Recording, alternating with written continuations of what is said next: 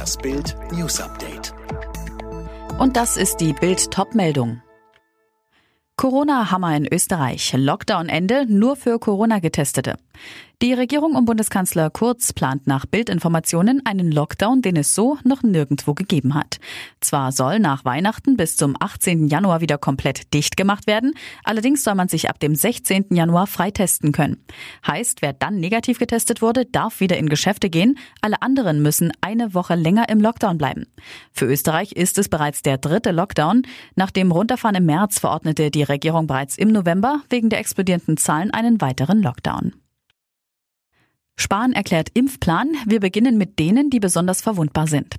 Um 11 Uhr hat Gesundheitsminister Spahn im Gesundheitsministerium die Corona-Impfverordnung vorgestellt.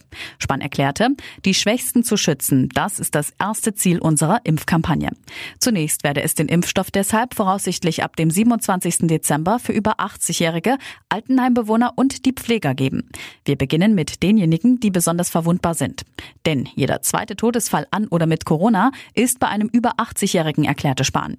Zur Wahrheit gehöre aber auch, dass wir mindestens einen bis zwei Monate brauchen werden, bis wir dieses Ziel erreicht haben. Schließlich sei der Impfstoff zu Beginn begrenzt und werde Zug um Zug mehr werden. Und jetzt weitere Bildnews. Plastiktüten sind in Deutschland ab 2022 verboten. Der Bundesrat hat dem Gesetz zugestimmt. Kritik kommt vom Handel. Mehr von Tim Pritztrup. Der Handelsverband Deutschland spricht von überflüssiger Symbolpolitik. Man habe die Menge an Plastiktüten in den vergangenen Jahren schon auf freiwilliger Basis deutlich auf durchschnittlich 21 Stück pro Bundesbürger reduziert. Damit liege man deutlich unter der von der EU geforderten Maximalmenge von 40. Umweltministerin Schulze freut sich, man gebe der Plastiktüte jetzt den Rest. Erlaubt sind in Zukunft nur noch die ganz dünnen Tüten an der Fleischtheke oder in der Obst- und Gemüseabteilung. Auch die Kanarischen Inseln zählen nun wieder als Corona-Risikogebiet. Ab Sonntag steht laut RKI ganz Spanien auf der Liste. Gerade in den Wintermonaten sind die Kanarischen Inseln bei deutschen Urlaubern besonders beliebt. Die Arbeitsbedingungen in der Fleischindustrie werden verbessert. Einem entsprechenden Gesetz hat der Bundesrat zugestimmt. Es sieht unter anderem eine bessere Unterbringung der Beschäftigten vor. In Betrieben ab 50 Mitarbeitern werden zudem Werkverträge verboten. Die finnische Saunakultur zählt in Zukunft zum immateriellen Kulturerbe der Menschheit. In einer Erklärung der UN-Kulturorganisation UNESCO heißt es, die Saunakultur in Finnland ist ein integraler Bestandteil des Lebens der Mehrheit der finnischen Bevölkerung. Außerdem wurde die chinesische Bewegungslehre Tai Chi in die Liste aufgenommen.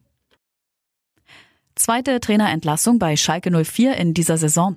Das Schlusslicht der Fußball-Bundesliga hat nach nur zehn Spielen Trainer Manuel Baum beurlaubt. Hüb Stevens übernimmt für ihn. Der Niederländer ist damit schon zum vierten Mal Trainer bei Schalke, allerdings wohl nur für zwei Spiele. Schalke wartet mittlerweile seit 28 Spielen auf einen Sieg in der Bundesliga.